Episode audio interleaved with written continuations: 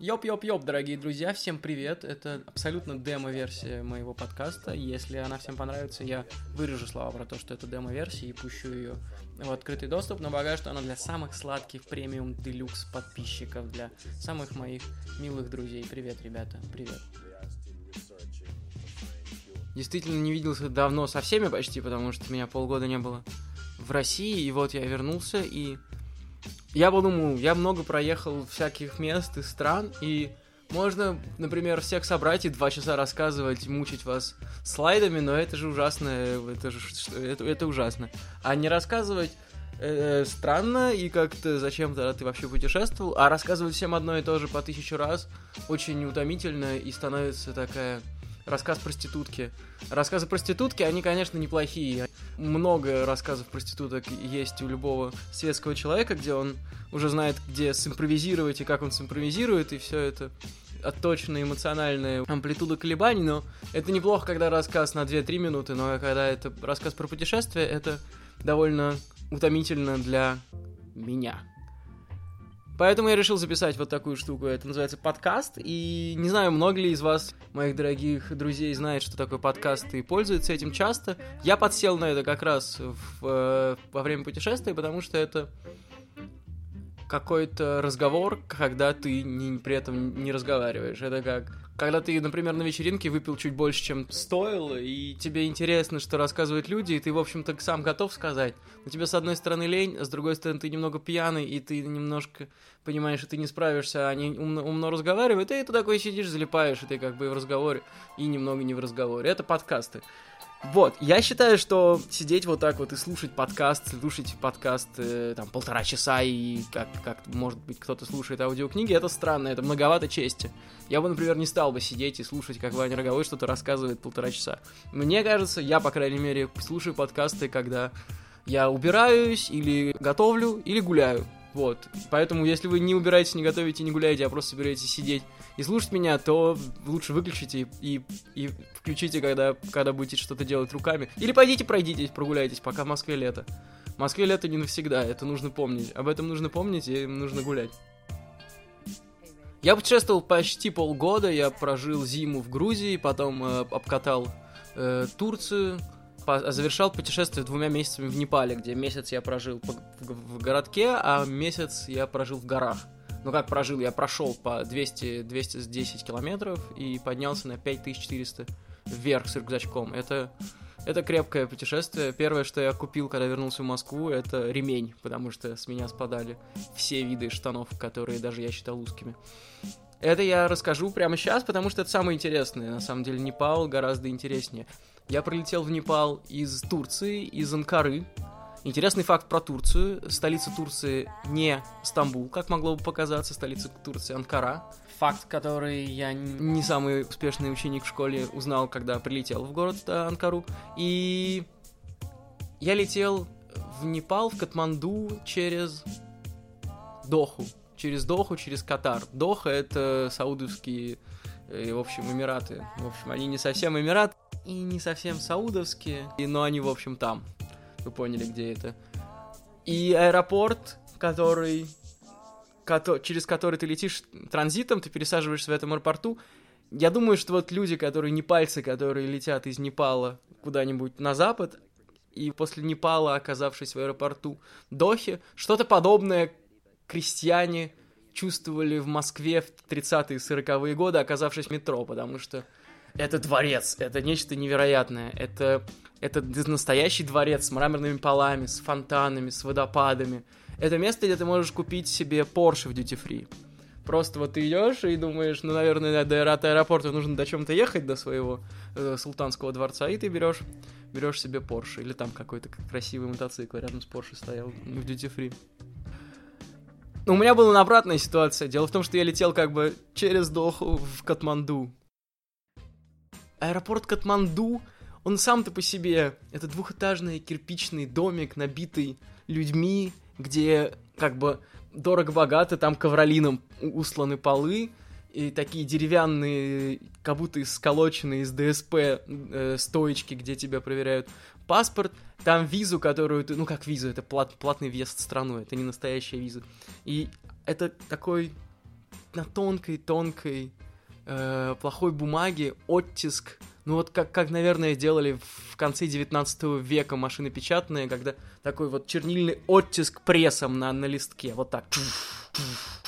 Вот так вот выезжают, скорее всего, эти шаблоны для виз, которые от руки заполняют. И и я купил визу на месяц, а не на три, как собирался. Уж больно был резкий контраст. Контраст был такой, ну прямо очень резкий. Это вот очередь, это не работающие эскалаторы, это люди, это ничего не понятно. После Доха аэропорта, где тебя встречают с одного самолета, и за руку буквально девушка отводит тебя э, к другому. Ну, не буквально, она не, не брала меня за руку. Вот, но, но это было очень комфортно, очень приятно, и за эти 40 минут я успел как бы алакшериться настолько, что прилетев через э, 6 часов в Катманду, мне уже прям не понравилось совсем и сразу. И выйдя из аэропорта, я понял, что я в, во всратой Азии. Я забыл, я был же в Азии, я был в Индии, я довольно много и долго по ней проехался. Я забыл о том, куда я вообще лечу. Я как-то не ожидал, я как-то не пал. Ну и летим, насрать. Я вообще принимал решение о полете, ну, совершенно не, не прогуглив. Я посмотрел, что туда летит моя подруга из Грузии. Мне посоветовали, это люди, с которыми я познакомился в Индии. Моя подруга Катерина сказала, что там круто будет покорять горы. Я такой, окей, все, летим. И полетел. Да, ну, даже примерно не представляю себе, что такое Непал.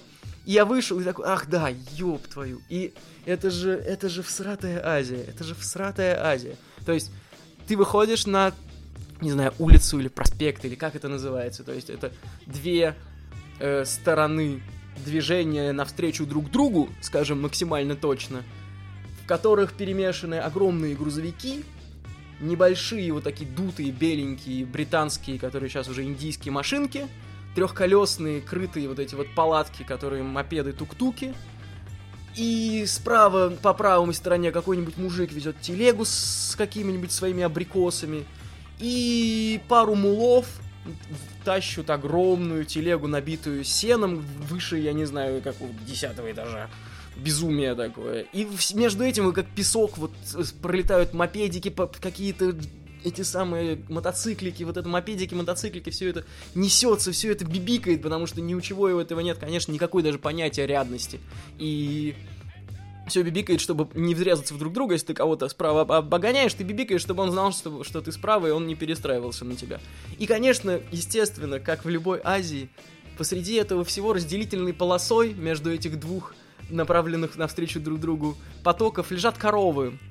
Коровы любят лежать посреди дороги, это важная часть э, любой Азии, потому что я долго думал, почему коровы предпочитают лежать посреди шоссе. Ну, типа, зачем корове лежать посреди шоссе? Это же шумно, это же опасно, в конце концов. И они лежат там, мне объяснили. Мне объяснили, они лежат там, потому что ветер вот этого безумного трафика прогоняет мух. Ветер прогоняет мух, и тебе не нужно и тебе не нужно э, за... взмахать своим хвостом, чтобы убивать, чтобы прогонять от себя мух, и ты просто на, на полном лакшере лежишь, и тебя ничего не беспокоит. Ты спокойно себе коровий свой э, э, получаешь. И первое, что тебе нужно сделать, когда ты вышел из аэропорта, тебе нужно, ну, перейти эту дорогу на ту сторону, потому что город как бы там как переходит дорогу в Азии, ты просто начинаешь переходить. Вот это, это самое, я, на самом деле, это я обожаю, потому что ты не, не ждешь, когда поток закончится, он никогда не закончится. Ты не идешь по подземному переходу, который может быть черт знает где, или я вообще, кстати, не помню, чтобы там был хотя бы один подземный переход в столице этой страны, а уж не в столице, простите. Ты просто начинаешь переходить. Если ты недавно в Азии, ты стараешься переходить с кем-то, кто уже переходит, как бы, потому что... И, и так вот рукой, при, при, так бы рукой руку поднимаешь, и ты просто ты пошел.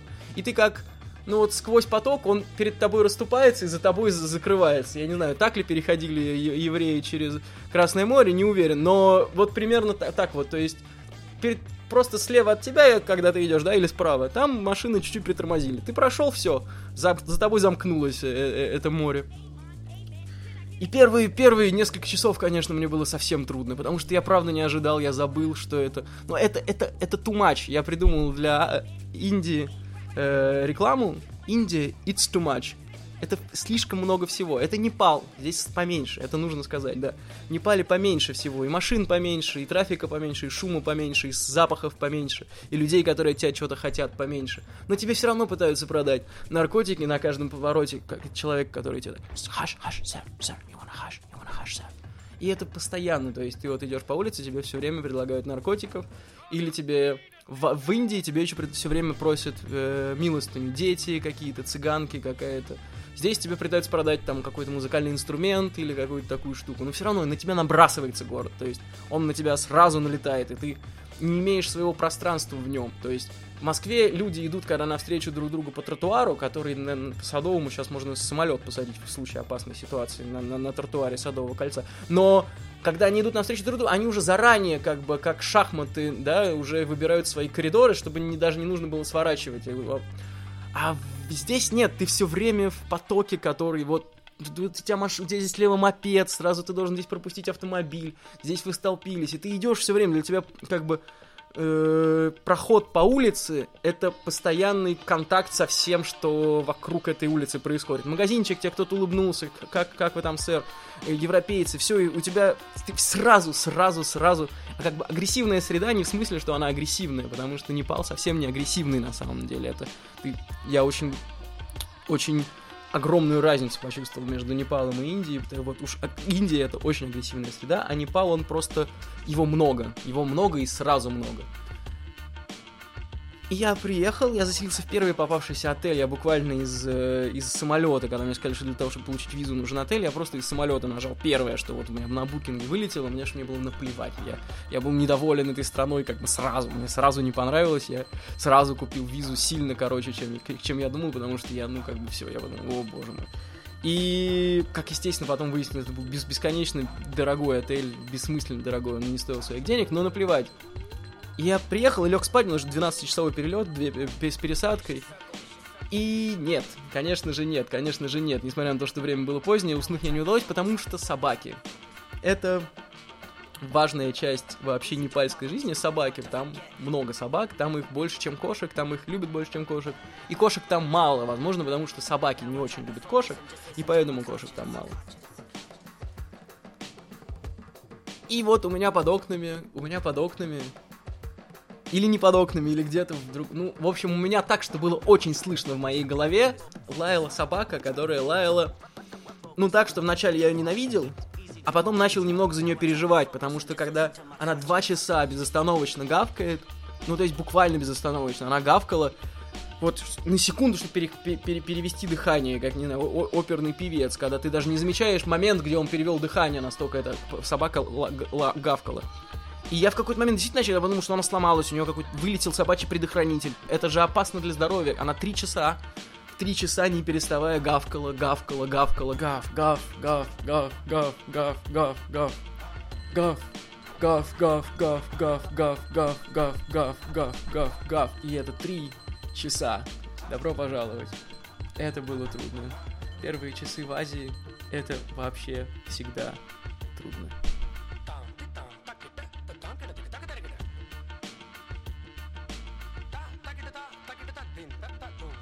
Что вообще такое Катманду?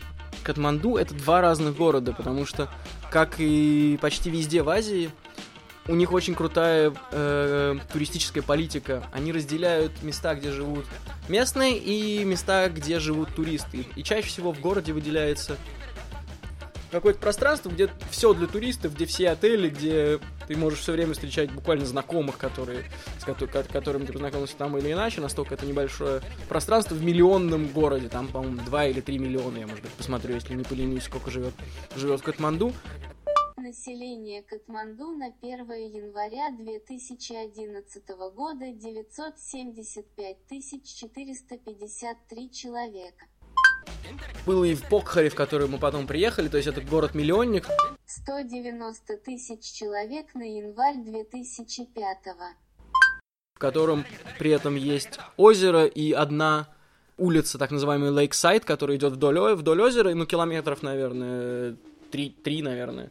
Это улица, и на ней все туристы живут. И то есть ты в городе не, не встретишь туриста, а здесь ты встречаешь, ты прям знакомый, ну вот ты все время с, в, в, в одном и том же находишься пространстве, так как Катманду есть Тамель, это центр города, где все самые красивые монастыри, где все, все достопримечательности, ты просто вокруг него, ну, тоже вот такая, наверное, там, да, 8-километрового квадратных километров такая зона. Ну, как центр Москвы, ну, как, ну, как бульварная, в центре бульварного кольца такого, наверное, размера, но это очень, очень, очень плохое сравнение, потому что это набор очень узких улиц, которые связаны между собой, и единственное, что их как бы делает туристическими, что там практически нет автомобилей, и это, это толпа людей, которые ходят по таким узким улицам, криво положенным друг к другу, которые как бы приходят к площадям, которые расходятся новыми улицами. Если ты не ориентируешься, то первое время тебе сложно понять, потому что это улица, которая подходит, и ты выбираешь из пяти улиц, которые одинаковые, и тебе нужно выбрать ту, которая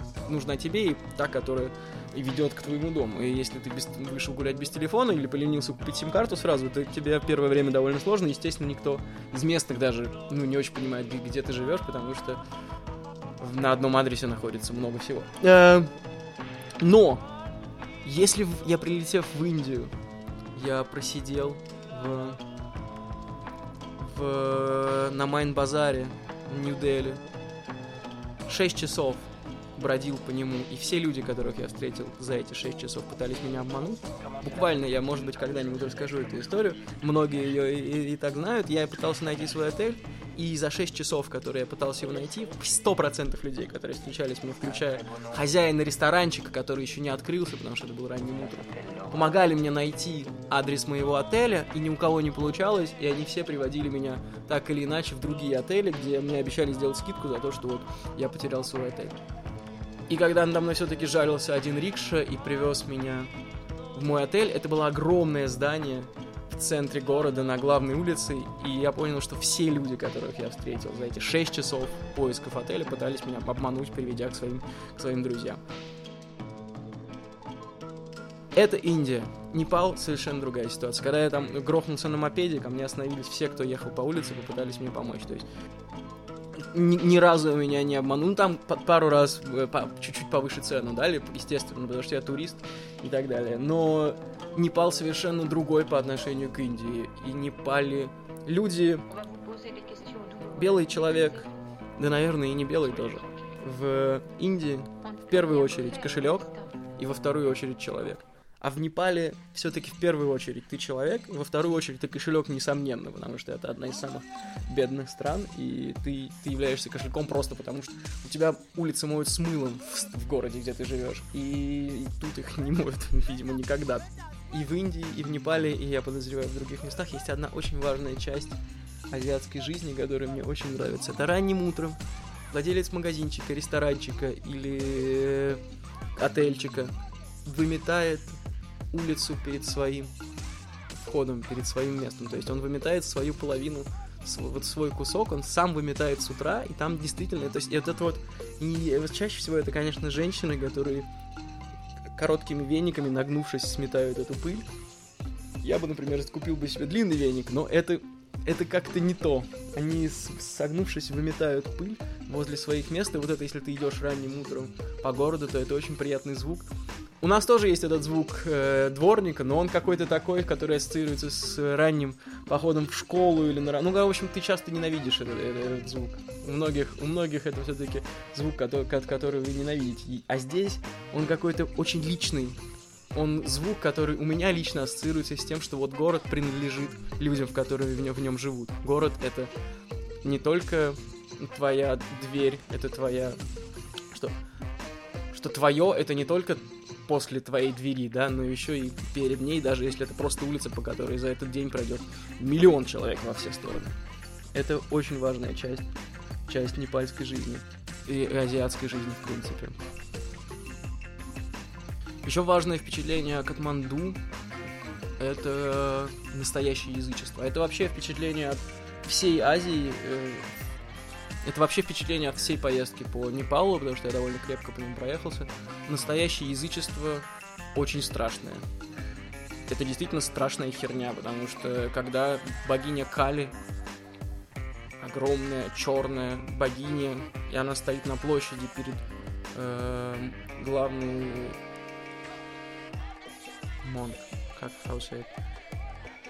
как сказать по- по-русски, что это не, не, не церковь, не монастырь, мечеть, не мечеть, как это называют, как индийский храм, храм, да, храм, окей, что это богиня, изваяние огромное, очень большое, которое стоит перед главным храмом на главной площади, и оно все залито краской, оно залито, то есть это не, это не какое-то туристическое место, это место, где убивают кур, где убивают всяких э, коров, прям вот, ну, типа, вскрывают им горло. И раньше, еще 50 лет назад, до 50, до 40, до 45 года, 1945 года, там убивали детей.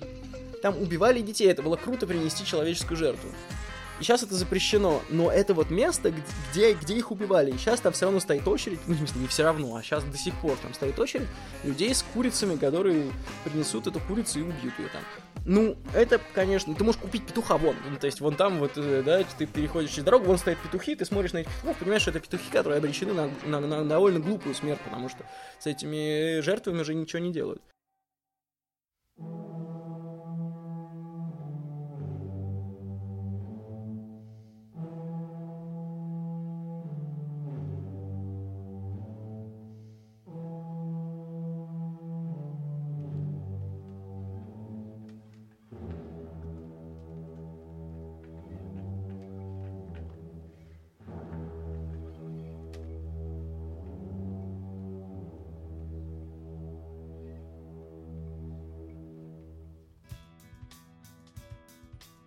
Есть еще такая чисто непальская тема, когда берут маленькую девочку, отвечающую 32 признакам совершенства, и она становится не девочкой, а богиней Теледжу.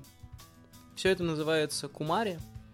Эту богиню помещают во дворце на главной площади, в отдельной комнате. Она вообще не ходит даже ногами, ее носят.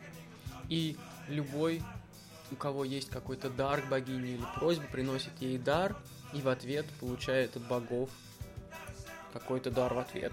Да? Это называется язычество, когда ты меняешь что-то на что-то. Это так устроено. Так устроена эта, эта, эта история. Но момент в том, что она, девочка, является богиней до тех пор, пока до первой крови. То есть вместе с кровью богиня, очевидно, покидает тело девочки, а кровь может быть понятным каким, каким образом там в районе 13 лет, или она может порезаться, или у нее может выпасть зуб. И сейчас она просто возвращается к жизни, и что, наверное, не очень просто, потому что образование она не получила, их она не ходила последние 13, 13 лет. Ну а раньше она не возвращалась к жизни, скажем, скажем аккуратно.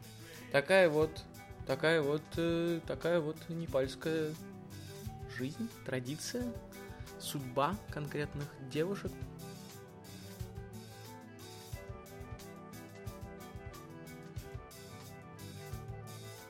Вот это реальное настоящее язычество у меня не вяжется с двумя вещами. Оно не вяжется с удивительной мягкостью, отзывчивостью и добротой непальцев, которые очень, ну, они очень care, я не знаю, как сказать, они очень, им очень, как бы, важно, чтобы всем было хорошо. Они очень рады тебе, вот. Они рады тому, что ты есть. Как бы они рады, э, рады тебе в принципе. Неважно, что там с тобой, кто. Они просто тебе рады. И это не только по отношению к, к иностранцам, хотя к иностранцам очень сильно. У них есть надписи, мне переводили, что написано, значит, э, турист это бог на автомобиле. Они действительно как-то к туристам относятся с большим, с большим э, уважением и радостью, не только потому, что это деньги, не вот не только потому, что это, а просто потому, что ничего себе, к нам вот приехали. Они очень рады к тому, что, тому, что к ним приезжают. И вот это язычество при этом, да, и при этом они... Да даже если они не убивают Курну, вот просто бросание этой краски на эту очень страшную богиню Кала. Очень она такая... Она она не, не обаятельная такая, это какой-то, ну это монстр, как простите.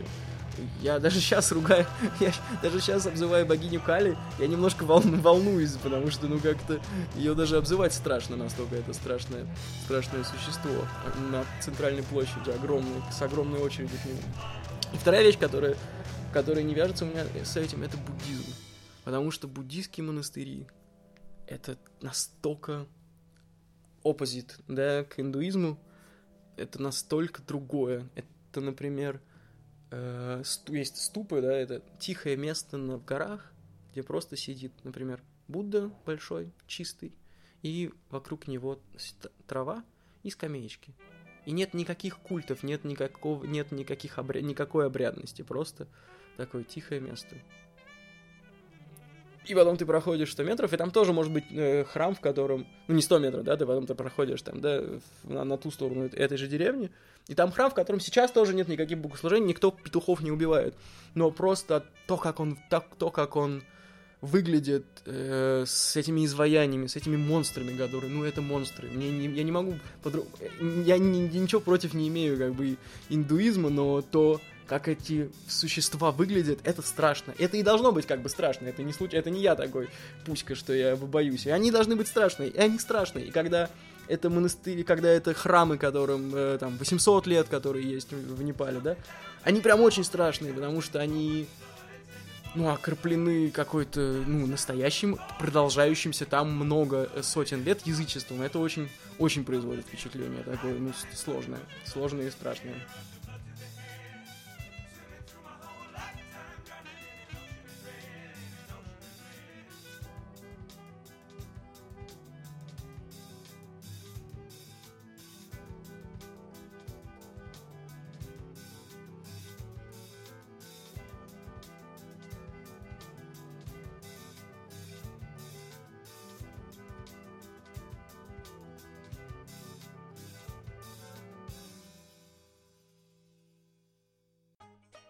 Я провел в Катманду в сумме больше недели, но это были недели перед отлетом, это была неделя в конце, когда я уже совершенно, два месяца прожив в Азии, уже совершенно по-другому ко всему этому относился и гораздо лучше, гораздо лучше включался в эту жизнь. И есть одна огромная разница. Э, В первый день, когда я прилетел, над городом стоял смог. Это была, видимо, песчаная буря, и это нормально там, там э, ходовой товар, это маска на лицо, потому что песок висит в воздухе, и как вы понимаете, газ э, автомобилей, который вырывается из не очень... Ну, вот...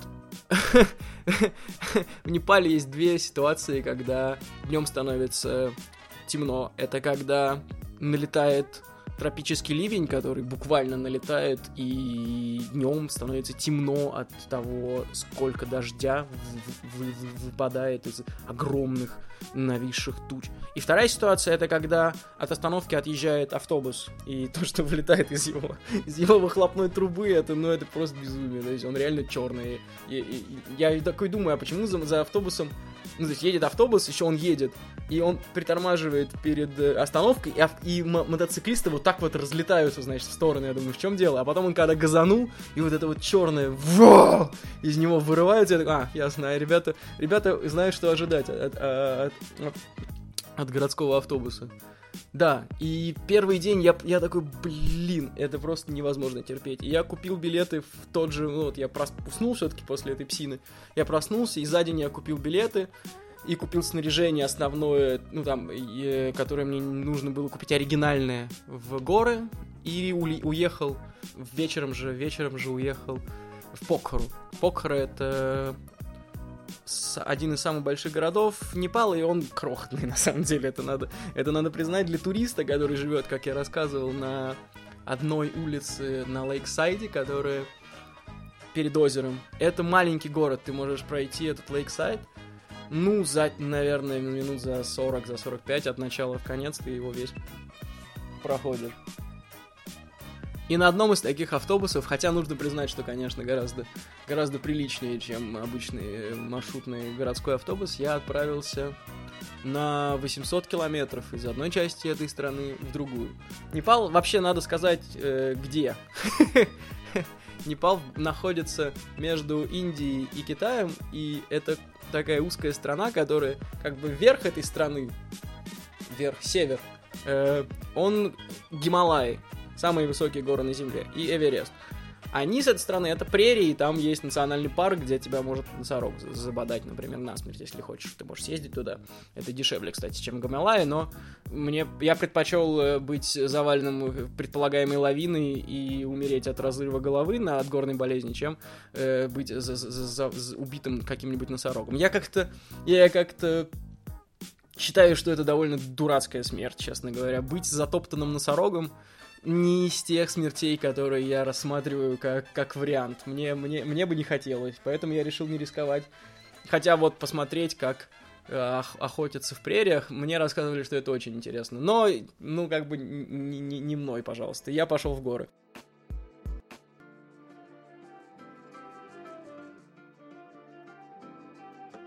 Я пошел в горы, и для этого нужно уехать из Катманду либо вправо, то есть Катманду находится в центре этой длинной страны, ты либо уезжаешь направо к Эвересту, либо ты уезжаешь налево к Анапурне. Анапурна это тоже восьмитысячник, он чуть-чуть ниже Эвереста, он технически на десятом месте по высоте в мире, но они все настолько, они настолько все э, не отличаются на самом деле друг от друга, там, ну, там 200 метров. Когда это разговор о 8 тысячах, 200 метров, ну, ну, я думаю, что очень много, потому что 200 метров — это огромная высота, если ты в горах идешь по ней. Но это не важно.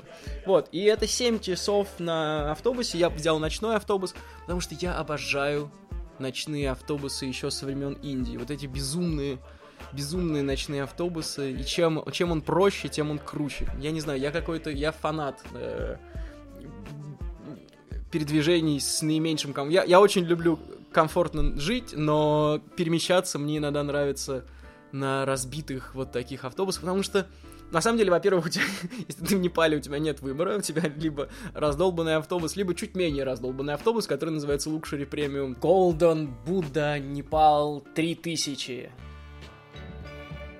когда ты несешься по горам, по Симпантину ночью на этом автобусе, и а, по узкой дороге, где слева есть, как понятное дело, пропасть, справа э, бетонные блоки, которые пытаются спасти вас от пропасти, то и эти автобусы обгоняют друг друга на мертвых поворотах. Они бибикают перед поворотом, что вот типа я еду, на случай, если кто-то по встречке несется им в лицо.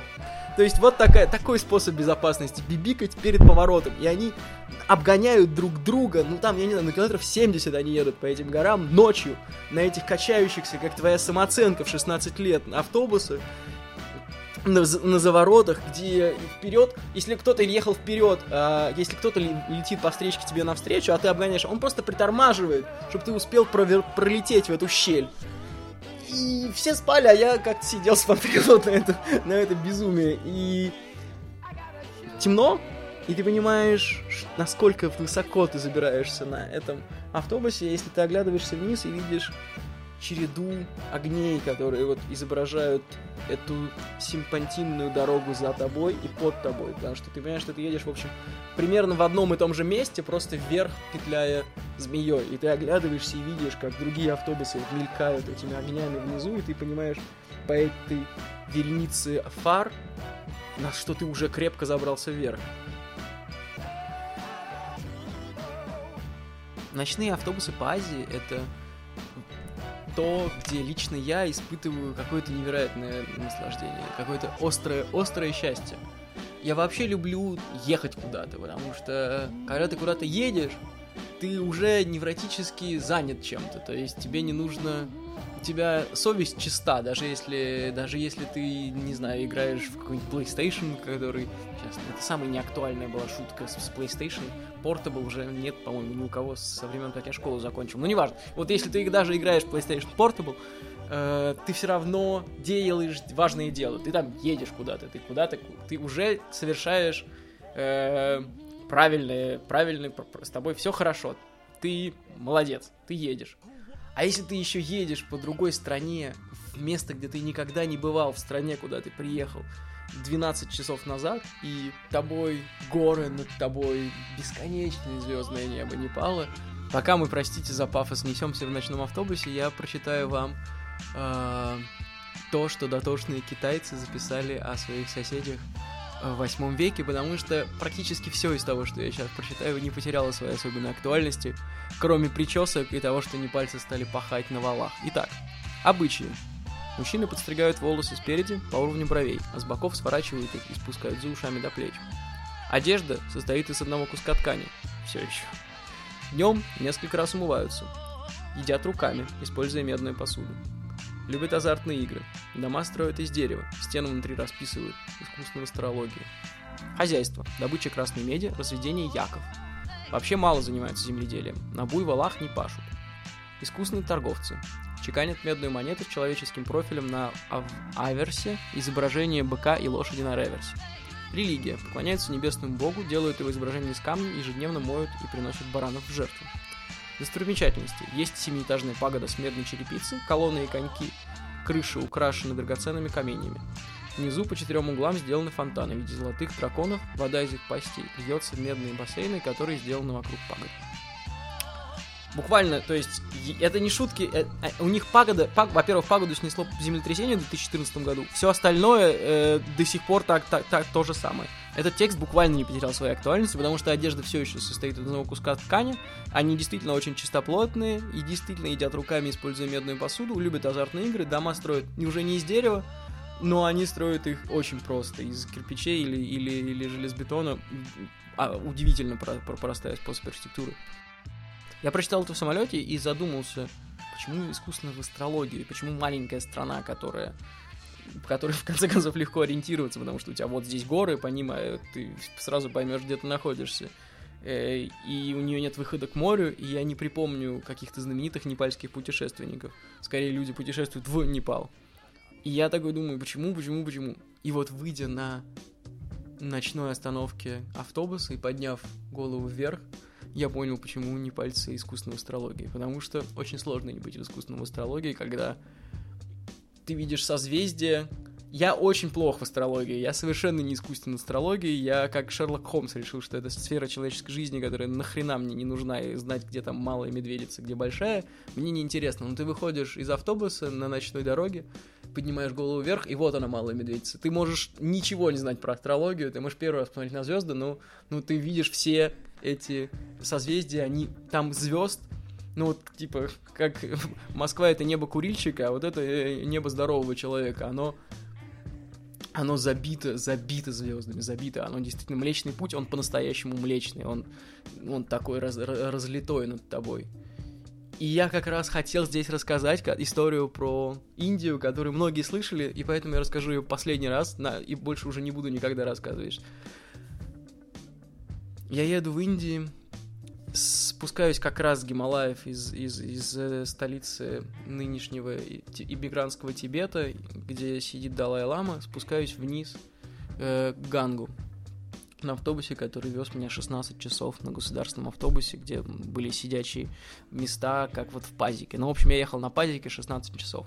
И в какой-то момент это уже была глубокая ночь, и мы ехали часов 8, и уже даже сменился водитель, который вез меня, и люди, которые начинали, уже давно все вышли. И оказалось, что это такой странный автобус, который является автобусом местным, но он местный автобус для ну, половины страны, потому что он проезжает там больше тысячи километров.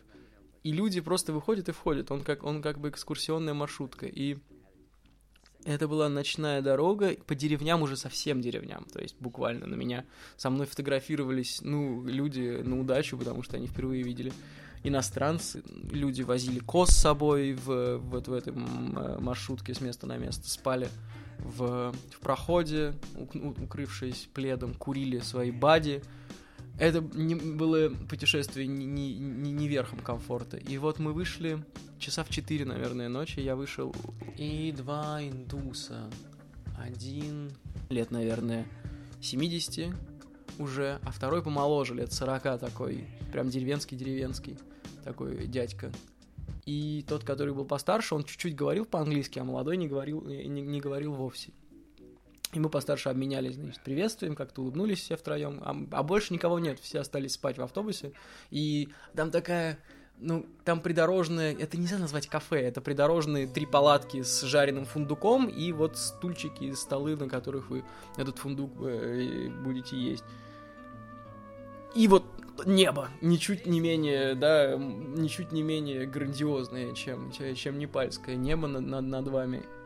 И вокруг нас 100 километров ничего. Ну, то есть там какие-то деревни, ты смотришь в окно, и ну это вот как по России ехать, не доехать до конца, и э, грусть, грусть тебе поступает сквозь окна, потому что это халупы, это, ну, это не- не- совсем не богатая Индия, совсем не богатая. Прям на сотни километров вокруг она не богатая, она такая деревенская. И он спрашивает меня, старый, старый, старый индус, спрашивает меня, where are you from? Откуда, откуда я? Я говорю, из России, из России. Он говорит, mm, Russia. Юрий Гагарин goes to moon, говорит он, указывая как бы Луну. Я, ну, я не стал, не, не стал, естественно, спорить. И его, его приятель, не знаю, брат, э, спрашивает его, типа, о чем вы говорите? Что, что, ну, я, я подозреваю, что он спрашивает его, даже разговор на хинди. И, и он рассказывает, и очевидно, и тот переспрашивает, типа, что? И я, и я понимаю, что он говорит, ну вот, этот человек из России, и россиянин Юрий Гагарин был на Луне. И его сосед, этот 40-летний дядька, в смысле, как, на какой Луне? Он говорит, ну вот он, он, он летал на Луну. И он такой, нет! Я прям вижу, как он прям весь такой степенул, в смысле, на Луну, говорит он. Да он как, на какую нахрен Луну, посмотри. И, и, и, он, и он не поверил, то есть он буквально не поверил, он так, а, отмахнулся рукой. И мы посмотрели все как-то невольно на эту Луну, которая вот ну, на, на, над тобой. И и это действительно было невероятно. Это поверить в то, что ну вот кто-то был на Луне, когда, когда вот так было невозможно.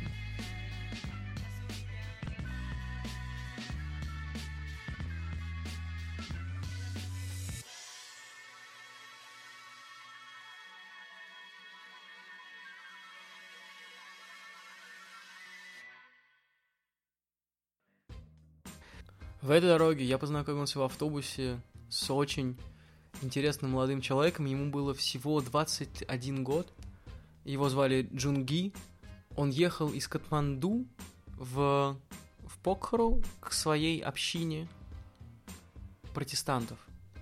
Он, он был э, предводителем протестантской общины Непале. То есть он был предводителем всех протестантов Непала. И он ехал на службу, он ехал, ездил на службу в Катманду, в столицу, и сейчас он возвращается обратно в Покуру, где как бы его основная, основная паства. То есть в Катманду есть какой-то свой священник, а он как бы, ну как, не знаю, пастырь, пастырь, простите. И он э, вот ездил и их облагодетельствовать своим присутствием, потому что вот он самый яркий, самый главный протестантский проповедник. Там община, я спросил у него в Покхаре на 270 человек.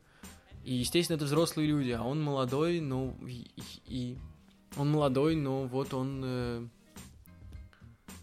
предводитель этой, этой общины. Он очень чистый, действительно очень светлый паренек, действительно очень такой нежный и, и, и видимо, добрый, но это был мой первый непалец. Потом я выяснил, что, в общем, все непальцы довольно... Ну, не все, но как бы все, все с кем я встретился, по большей части были добрые и нежные, поэтому ну, видимо, он был прямо даже для непальцев особенно нежный и добрый.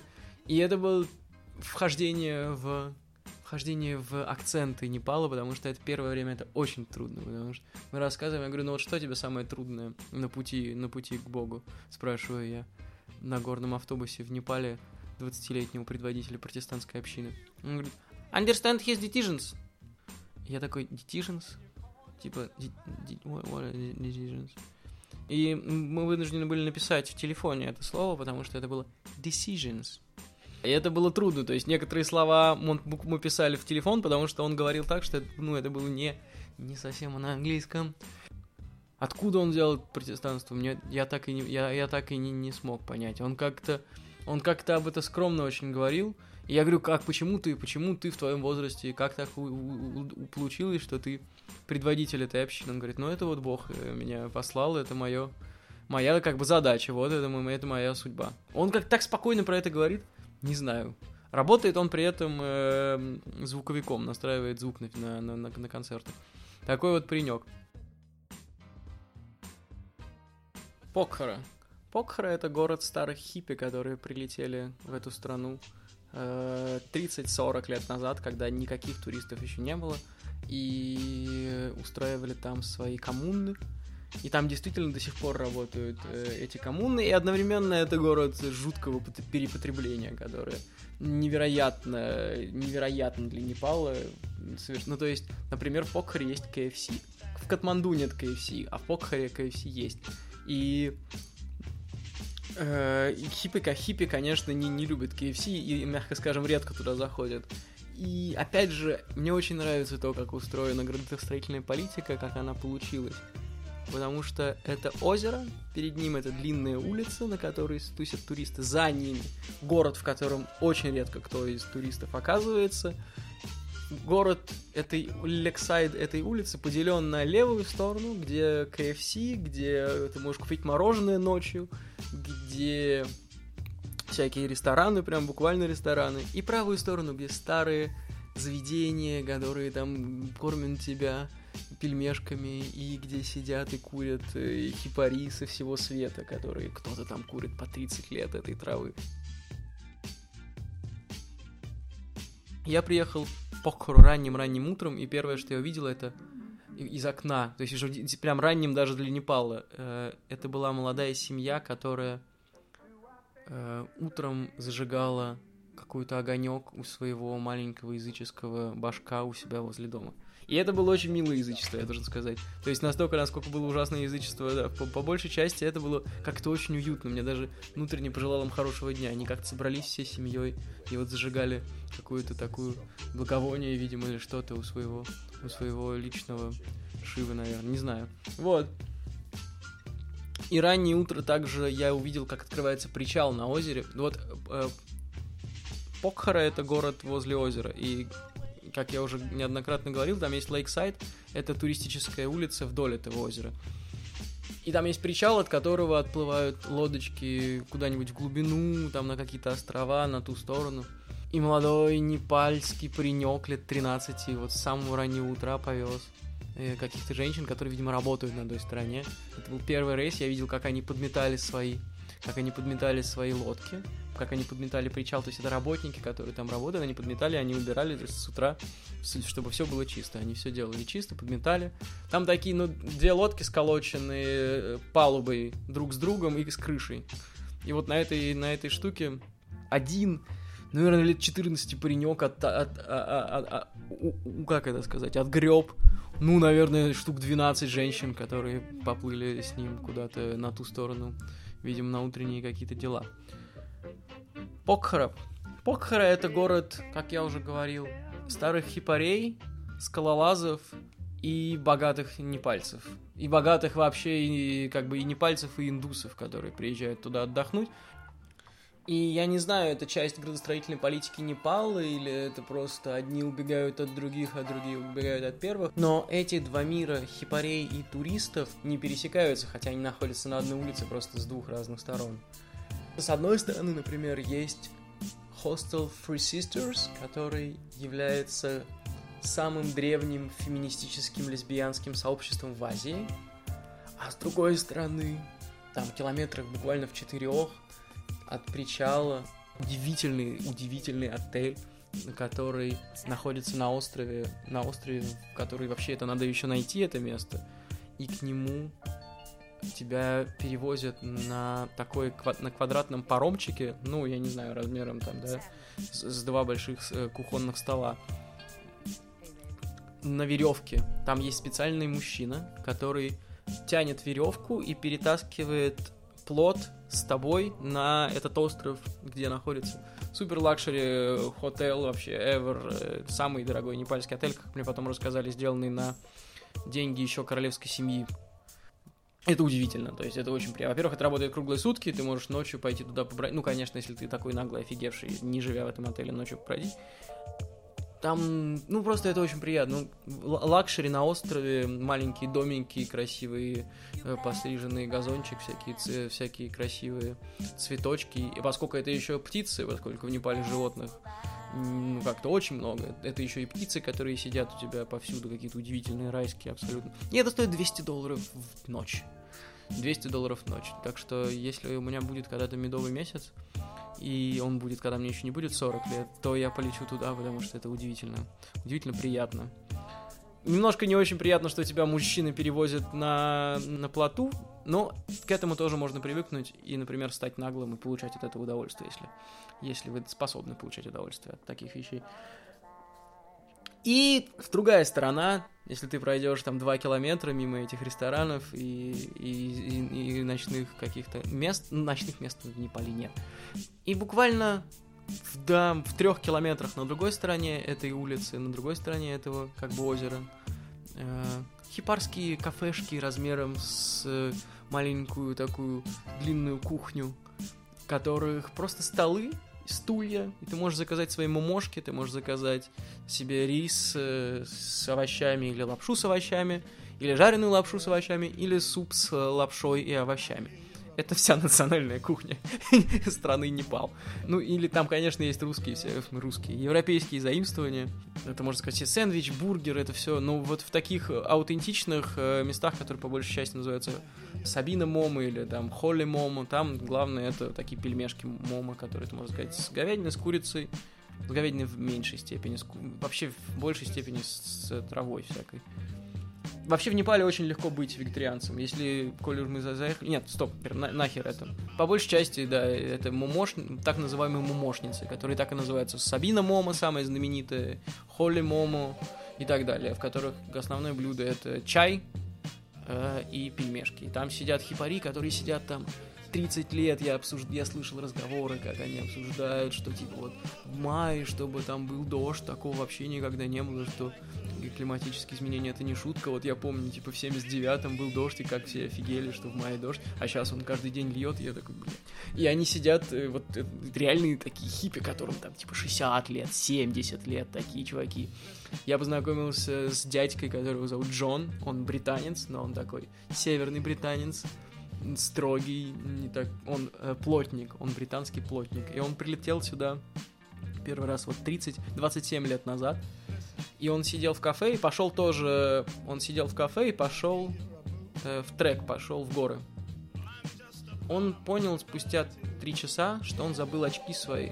Это были очень дорогие очки, его как бы главное, вот в его молодой жизни, он говорит, это была моя главная вещь. Я это вот, я позволил себе дорогие очки, это была моя первая такая большая покупка, там ему, наверное, было лет 23. И он очень загрустил, на что, во-первых, он ушел на три часа вверх по горам, а во-вторых, ну просто он понял, что они потерялись. И тут, вот буквально он говорит, я стоял, смотря в, вниз, очень несчастный, и мне под, забрался не палец и отдал эти очки. То есть владелец этой кафешки не поленился три часа забраться в гору, поскольку он понял, он, там одна тропа чаще всего в горах, и он просто знал, куда идти, он принес ему эти очки. И они выдружились, и они менялись, обменивались письмами. И он прилетал, и сейчас этот Джон, ну, наверное, сколько там, лет 60 лет, он прилетел на свадьбу дочери этого человека, который еще даже не было, как говорит моя мама, в проекте на момент их знакомства. Вот такая вот дружба непальца и, и, и британского плотника. На самом деле, в какой-то момент, э, когда у тебя уже, ты, когда ты обрастаешь знакомыми, ты понимаешь, что эти два мира довольно слабо с, э, пересекаются друг с другом. То есть есть всякие немцы, которые живут в левой стороне, в левой стороне города и э, бегают с утра. И есть э, ребята, которые выползают э, к полудню вот в эти кафешки и курят всякую с утра до вечера. Это разные люди, разные люди, но что э, очень э, другое по отношению к Индии в, вот, в, мире хипарских кафешек. Очень мало музыки. В Индии ты приходишь, ну, если там, не знаю, в каком-нибудь Ришикеш или в Го, или э, даже в Дарамсале, да, ты, ты оказавшись в таком в, в кафе определенного толка, там обязательно играют на барабанах, там играют на гитарах, и там получаются очень классные интернациональные музыкальные такие сейшены, потому что индусы играют, индусы музыкальные очень и европейцы играют из разных стран, и есть какие-то удивительные, я помню, израильтян с какими-то такими лютнями, которых я не видел даже в, в классических фильмах, я не знаю. Я думаю, это такие лютни, которые э, ребята, милые вампиры из «Выживут только любовники», сказали бы, ой, они бы начали бы разговор с этими израильтянами. Я не начал, я играл, я тряс свое яйцо, щик-щик-щик, это мой музыкальный предел на данный момент. Непал жутко не музыкальная страна. Непал отвратителен по музыке. Та музыка, которую любят непальцы, это просто, ш... ну это очень плохо. Я помню, одним утром в горах непальские вот эти вот носильщики шерпы, они с утра проснулись веселые и поставили вот свою непальскую музыку, и это было там типа в 6 утра. И я так это ненавидел. Это было, это было прям, я встал уже, я, я лежал, и ненавидел это. Это не было ситуации. Я просто лежал и ненавидел, потому что это была очень-очень плохая музыка. И та музыка, которая играет у них в ночных клубах, очень плохая. И та музыка, которую, она, которую они поют, которую они играют на полную громкость в дневных автобусах, это просто невероятно. Это, это очень плохо. Это, я не знаю, я, может быть, сейчас попробую это загуглить и вставить вам на фоне, чтобы, это, чтобы этот момент был, э, сопровождался непальской музыкой на фоне, и она очень плохая. И во всей, во всей э, этой покхаре я очень долго не мог найти место, где играют музыку. Я прожил там месяц даже, чуть больше в сумме, чем месяц, и я не мог найти место, где играют музыку, потому что иногда там собираются какие-нибудь днем э, поиграть на двух гитарках и укулельке ребята, у которых там ребенок пляшет под это все. Но это, не, это совсем не то. Это, это миленько, но это совершенно другой формат. Это, нет, это тоже, это тоже очень классно бывает, когда играет там какой-нибудь американец поет на гитаре, ему э, на, на итальянец вот под, подыгрывал на своей вот этой, я не знаю тоже, как это называется, лютня. И под, под это все танцевал ребенок, и какая-то девушка крутила головой своей. Путешественнический, бессмысленный. Вот, и очень долго я не мог найти музыку, и потом мне сказали, мне сказали уже, как бы, когда я примелькался, это такая довольно, ну, это место, о котором не все знают, что есть Калаш Плейс, это на самом конце хипарской стороны, там, где город заканчивается, ты должен ночью подзабраться вверх по горе, по, ну, наверное, минуты шесть вверх по горе, ты должен забраться над закрытый ресторан, который называется Калаш, и ты вот по этой дорожке должен подняться, и там как бы такой отельчик, ну, отельчик, это не, не знаю, мотель, вот, вот это мотель, у которого нет дороги рядом. Это мотельчик, где на, на такой площадке э, реб, сидят ребята и э, едят сэндвичи в стиле «Как я встретил вашу маму» и играют, играют музыку играют музыку в самых разных э, образах. И там было два в этот момент, пока я был там, там было два главных музыканта. Это был японец с такой японской бородкой. Он был очень красив, очень красивый японец с длинными, длинной копной волос, связан, сжатой в тугой, тугой, тугой, тугой э, косу. И маленькой бородкой от подбородка, которую он мог позволить себе, я уверен, потому что он безумно красив. То есть это, это был такой понт. Это был такой понт. Я, как, я, я уверен, что он догадывается, что это выглядит не очень, что это... Но он, у него такая точеная внешность, он высокий, подкачанный японец, и эта бородка ему даже как бы идет. Все это продумано. И американец, который живет в Японии очень долго, и, и это совсем такой, наверное, лет 45 хипарь с таким уже лицом хипарско уставшим, уставшим хипарским лицом, тоже с длинными волосами, но он знал национальные, народные японские песни. И они устраивали сейшен, но это был сейшен как бы джаз, потому что у них у обоих были гитары, и они делали мелодии, и они как бы играли, ну вот как в джазе играют мелодиями, когда ты из одной мелодии вдруг неожиданно переходишь в другую, и твой э, да, сосед по квартету, например, э, это понимает, и вы улыбаетесь друг другу, переходя на другую мелодию, как классно, что вы из, из одной эпохи перепрыгнули в другую эпоху, найдя две-три одинаковые подряд идущие ноты, и вы такие, а, какой кайф. Это действительно очень, очень приятно, когда ты хоть чуть-чуть, когда ты хоть чуть-чуть в этом, в этом понимаешь. И вокруг них просто, ну, там, барабаны, вся вот эта вот история под них как-то подстраивается. Иногда они пели, иногда японец пел, и вот представьте себе, ты сидишь на площадке над городом, который абсолютно вымирает. Город в 9 вечера, город вот так вот. Все, города нет, ты ничего, ты не можешь заселиться в отель на самом деле вечером. Он просто весь Непал умирает, закрывается, за заезжает э, решетками, потому что потому что там не было электричества почти никакого много тысяч лет. И там последние годы электричество было 4 часа в день в стране и они просыпаются с моментом, когда входит солнце в 6-5 утра, и засыпают, когда солнца больше нет. И поэтому это единственное вообще место, этот Калаш Плейс, единственное место в ночном Непале, которое вообще в принципе существует, на мой... Ну, не знаю, в столице наверняка что-то есть, но в горах точно нет ничего.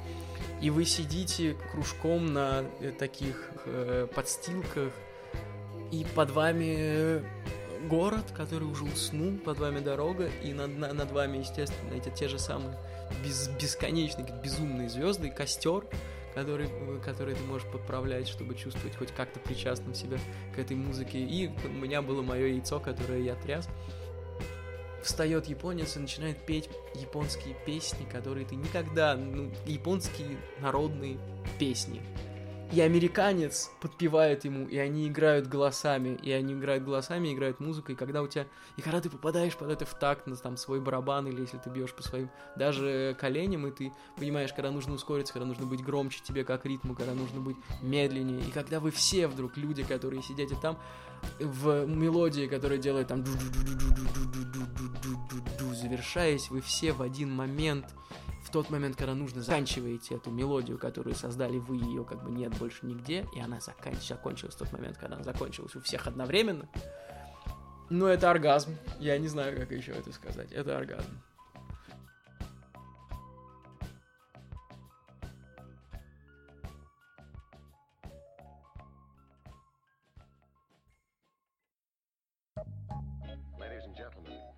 American Broadcasting Company brings to its entire network one of radio's most unusual programs. I know you gonna dig this.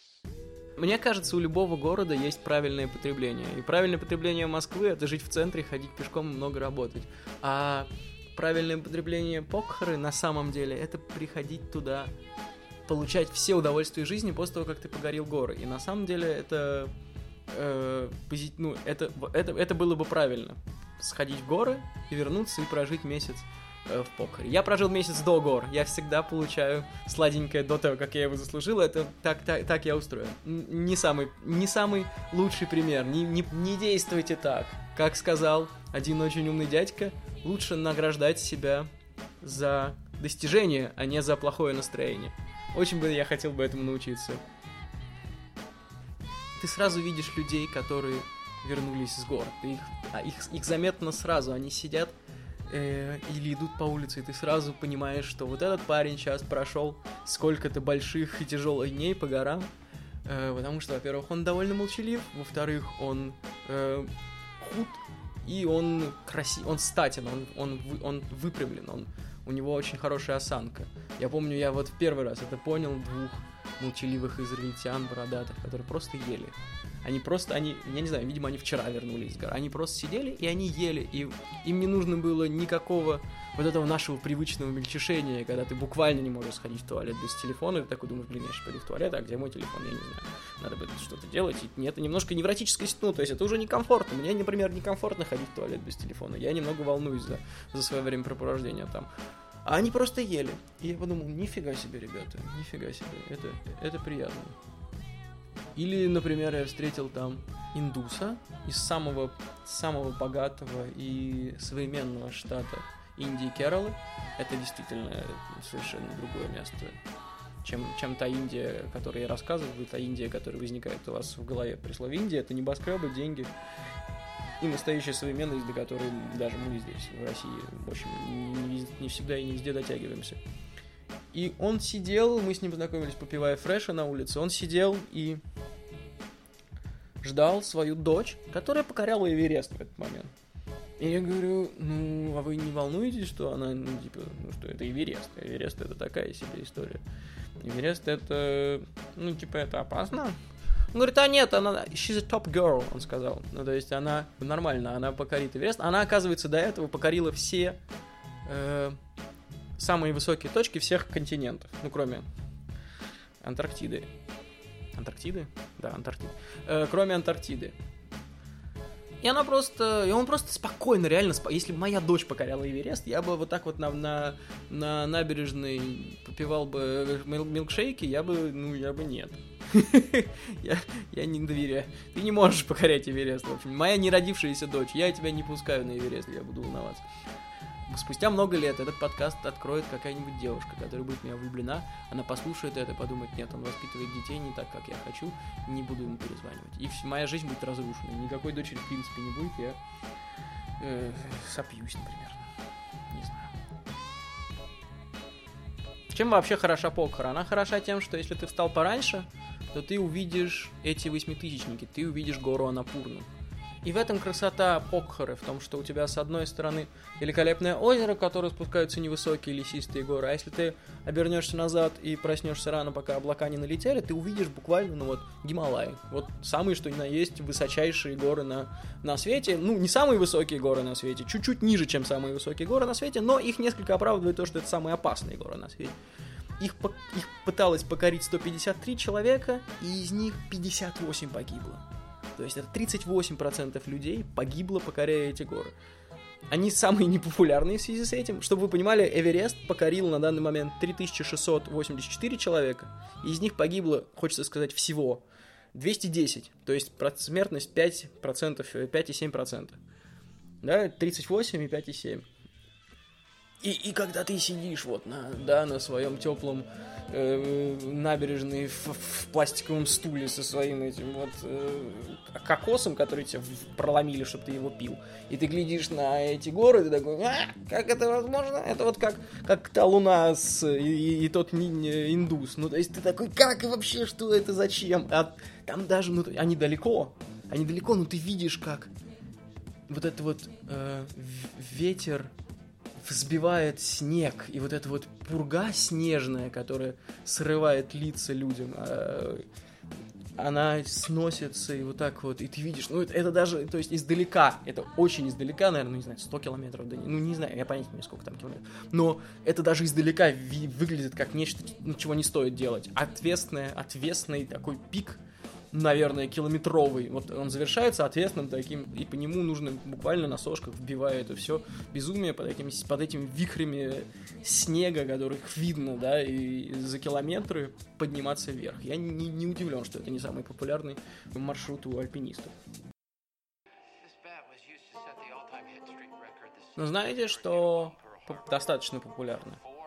Довольно популярно пройти вокруг этой горы, поднявшись всего на 5416 метров на перевале Турунг-Пас. Это 12 дней наверх к нему и 8 дней вниз, если ты хочешь пройти весь круг, если ты хочешь замкнуть это кольцо, пройти вокруг всей горы. И именно об этом я расскажу вам в следующем выпуске моего подкаста. Также в следующем выпуске. Почему время в Непале отличается от московского на 2 часа и 45 минут?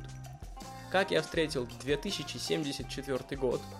Почему в горах нет комаров? Каково быть иммигранткой из Тибета, живущей без паспорта в непальских горах?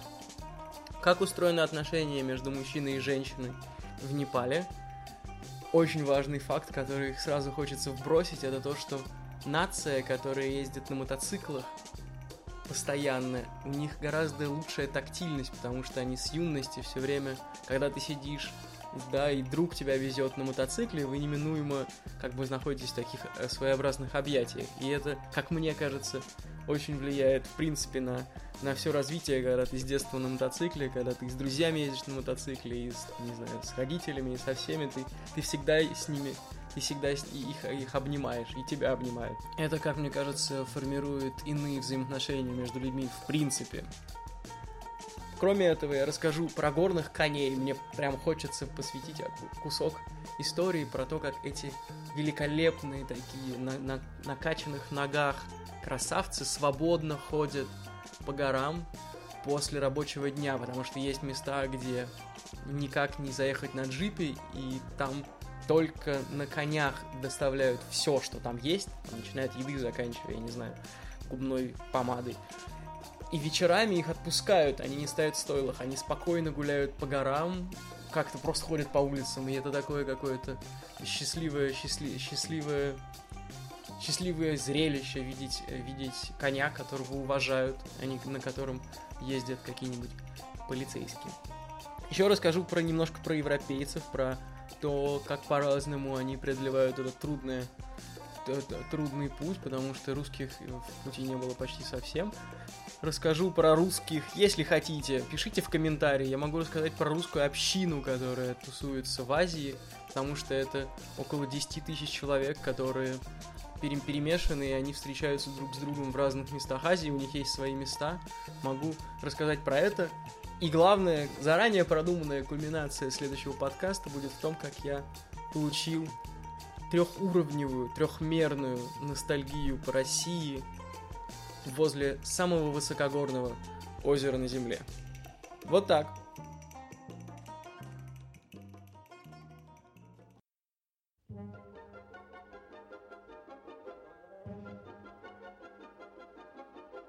Реклама.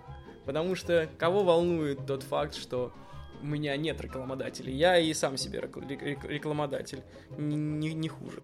Я хочу посоветовать вам великолепную аппликацию, которая называется «Кухня на районе». Это как Delivery Club, только приятнее, потому что там маленькое меню, а я люблю вот это выбирать из Delivery, когда я вхожу в Delivery Club, у меня просто депрессия сразу наступает, потому что, ну, очевидно, я выберу что-то не самое вкусное и какое-нибудь дорогое, и его долго будет, ну, короче, ужасно. А здесь ты открываешь, и короткое меню из действительно вкусного и, по-моему, здорового э, образа жизни, меню из здорового образа жизни. А?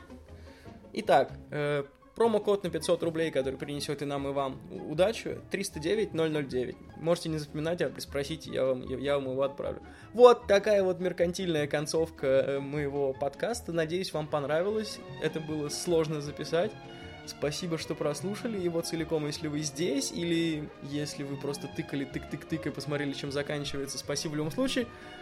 Подписывайтесь на канал, ставьте лайки, колокольчик. Этого всего нет в моем подкасте, но я мечтал сказать эти слова с лет 16. Пока.